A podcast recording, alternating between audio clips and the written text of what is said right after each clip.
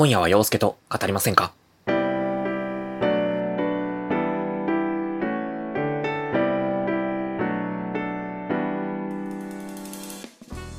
こんばんは、陽介です。皆様、今夜はいかがお過ごしでしょうか？何をしながら聞いてくださっていますか？今週も一週間お疲れ様でございました。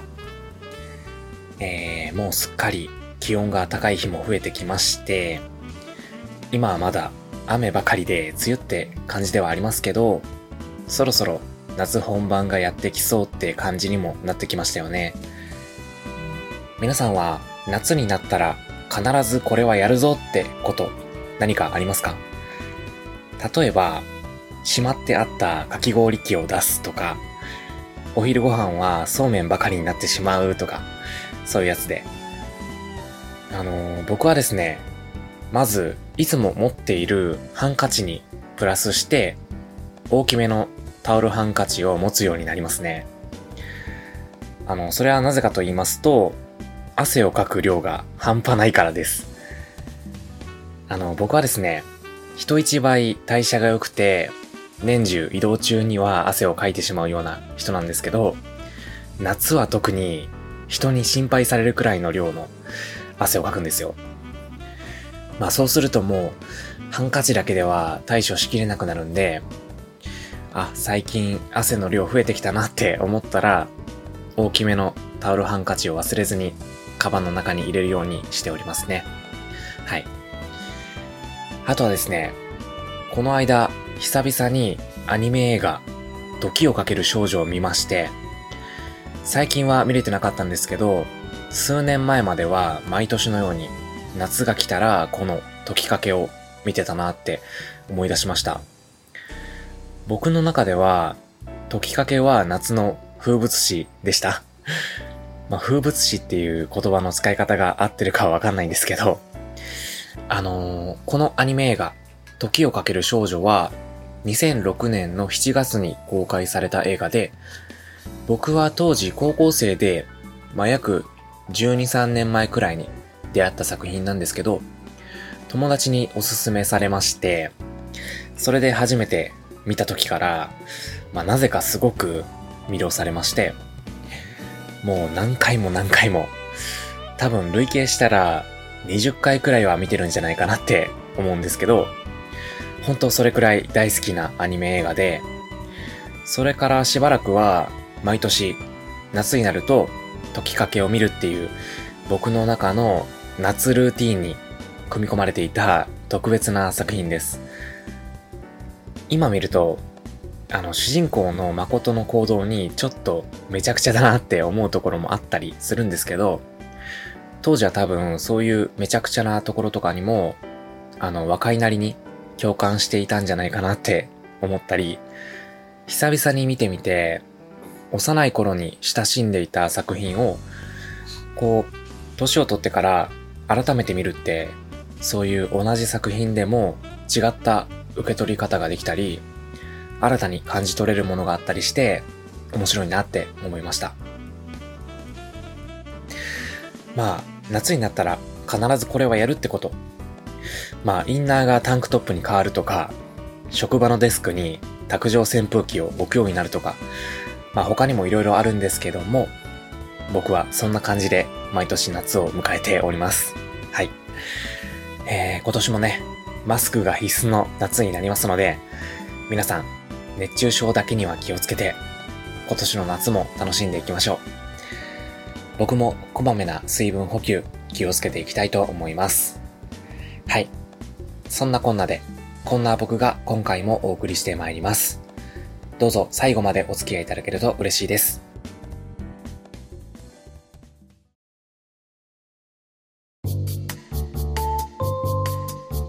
普段は聞き役に徹することが多い僕、陽介が、どうしても誰かに共有したいことを語るラジオ。今夜は陽介と語りませんか今回で第10回目となります。今回はおそらくこの番組史上一番どうでもいい話になるかもしれません。えー、そんな今回のトークテーマは、マスクのある生活の快適さに気づいてしまった件です。えー、なんか、ラノベのタイトルみたいな感じのトークテーマなんですけども、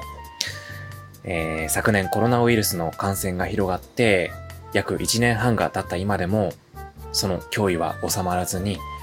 僕たち人間はマスクをつける生活を余儀なくされているわけなんですけども、まあ、梅雨は蒸れるし、夏は暑い。肌も荒れるし、耳が痛くなったり、会話も聞き取りづらいし、リップや化粧が取れてしまったり、そして何よりも表情が見えないことでコミュニケーションがうまくいかないことが多い。ウイルスの脅威の他にも、そんなたくさんの煩わしさを抱えている今の生活スタイルなんですけど、あの、この生活を1年半続けてみて、僕、ふと気づいたんですよ。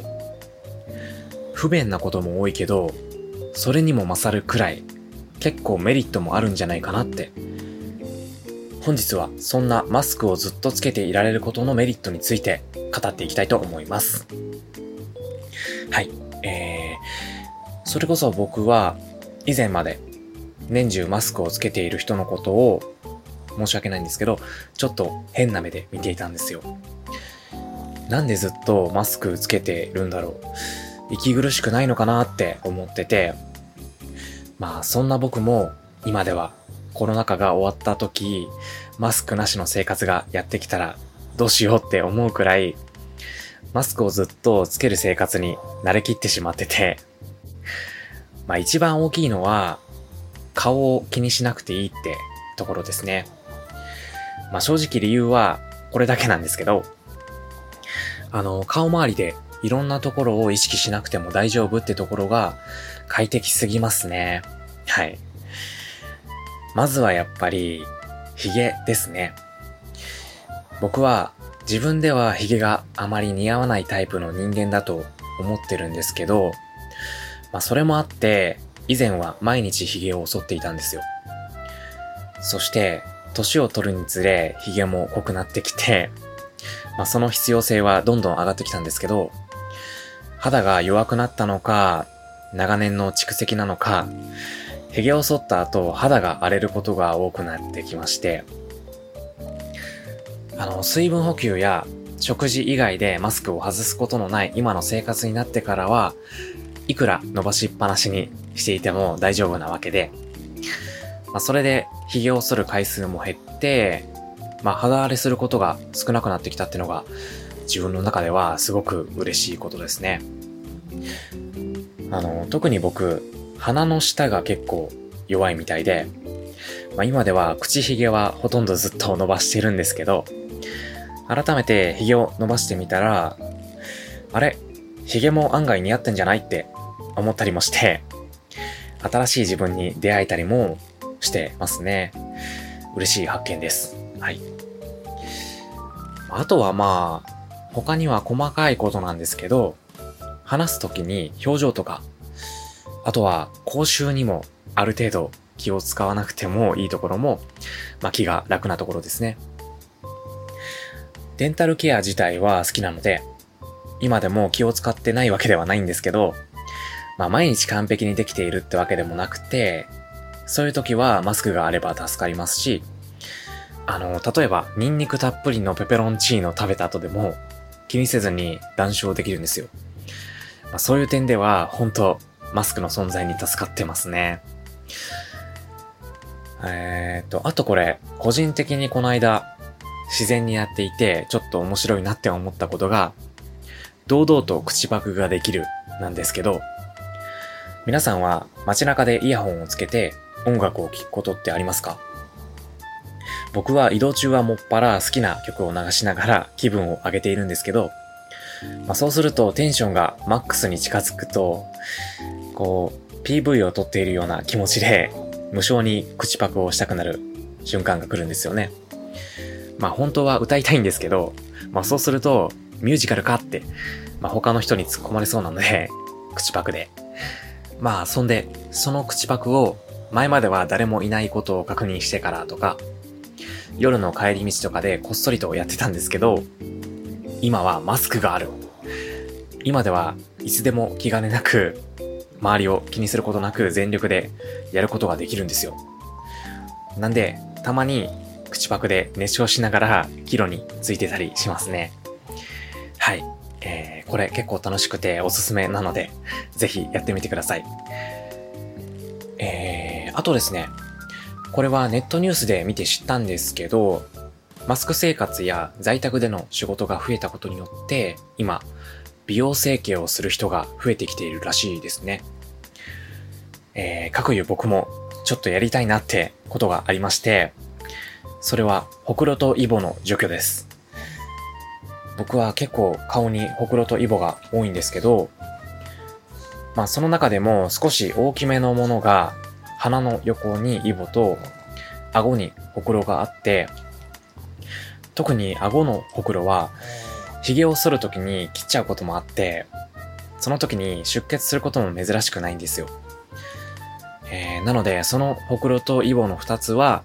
今のマスク生活が続いているうちに、ちゃちゃっと取っておきたいなっていう気持ちもありますし、あの、去年はずっと病気の治療とかで余裕がなかったんですけど、今はそれも落ち着いて、自分のやりたいことはとにかくやっていこうって思っているので、えー、今度カウンセリングに行ってみようかなって思ってたりします。はい。えー、まあ、こんなもんかな。まあ結構どうでもいいテーマだったので、ちょっといつもより短くなってしまったんですけども、えー、ここまで話してきましたマスク生活によるメリットについて、皆さんはマスクに限らず、まあ、コロナ禍になってからは悪いことばかりだとは思うんですけど、そんな中でもプラスになったことというか、まあ、コロナ禍だからこそあった良かったことって何かあったりしますか？まだしばらくはマスクをつける生活が続くと思うので、僕は全力で口パクできる日々を今のうちに存分に堪能しておきたいと思います。はい。えー、それでは以上、今回のトークテーマ、マスクのある生活の快適さに気づいてしまった件でした。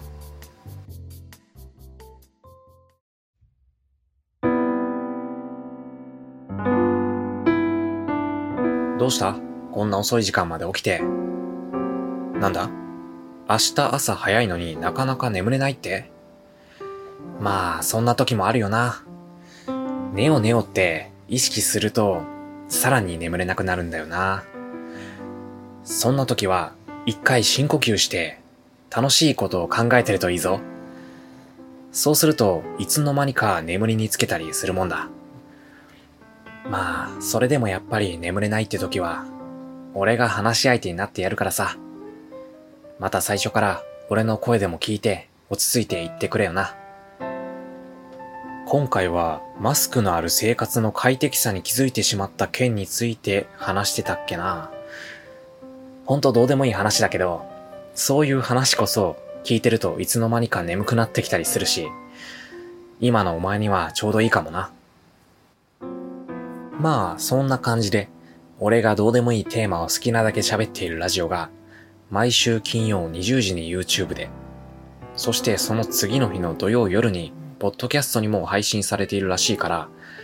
また眠れない日があったら、聞いてみるといいかもしれないぞ。まあ、今日みたいに困ったことがあったら、いつでも話し相手にはなってやるから、お便りフォームからいつでも相談してくれよな。ん？なんだなんだ？俺と話してたらだんだん眠たくなってきた？そっかそっか。それはよかった。また明日も頑張れよ。じゃあな、おやすみ。はい。えー、今回のエンディング挨拶は、ガビさんからいただきました。優しく寝かしつけてくれるお兄さん風でした。リクエストありがとうございました。えー、ちょっとね、難しいリクエストでいつもの原型を全然とどめていない 挨拶でしたし、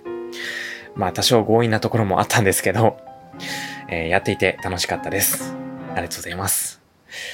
はい。えー、こんな感じで、お便りの他にも、エンディング挨拶で演じてほしい声の種類や、まあ、シチュエーションとか、キャラクターなどがありましたら、ゆるく募集しておりますので、そちらもコメントでお待ちしております。どうぞよろしくお願いいたします。はい、えー、今回オープニングで時をかける少女の話をしたんですけど、作品はもちろん僕、主題歌を歌っている奥花子さんがすごく好きで、えー、その甘い歌声もそうなんですけど、何より奥花子の作る歌詞がすごく好きで、特に秘伝の歌を歌わせたら、右に出る者はいないってくらい、片思いの歌をよく書かれているんですけど、えー、時をかける少女の主題歌、ガーネットと変わらないものは、まあ、秘伝と思ったら、そうも受け取れるような、まあ、そんな歌でもあって、まあ、それでもそこまで悲しい歌じゃない。まあ、ほんのり淡い昔の青春時代に思いを馳せるような、まあ、そんな誰しも持っているような感情を絶妙に一つの歌として表現している一曲だなって思ってて、特にガーネットの歌詞、変わってゆくことを怖がってたの。ずっと友達のまま入れる気がした。終わっていくものなどないと思った。とか、いつか他の誰かを好きになったとしても、あなたは特別で大切で、またこの季節が巡ってく。っていう歌詞が、すごく僕の中で響いてて、まあ歌詞に夏っぽい表現も多くて、まあこれからの季節、とてもおすすめの曲ですので、まあぜひ、ガーネットと変わらないもの、聞いてみてもらえたら嬉しいです。えー、あと、奥花子で個人的に一番好きな曲は、冬花火っていう曲なんですけど、これはもう、語彙力がなくて申し訳ないんですけど、片思い中に聞くともう色々やばいくらい、ザ、片思いな曲で、とにかく悲しい気持ちに追い打ちをかけて、まあそうすると、聞いた後逆にスッキリするような、まあなんか言い方がちょっと変ですけど、まあそんな片思いに特化した曲なので、まあこちらも聴いてもらえたら嬉しいです。はい。えー、なんか自分の曲を宣伝するアーティストみたいなエンディングになってしまいましたが、えー、それでは今週はこの辺でお別れとしたいと思います。また来週も聞いてくださると嬉しいです。それでは皆さん、良い週末をお過ごしください。以上、陽介がお届けいたしました。さようなら。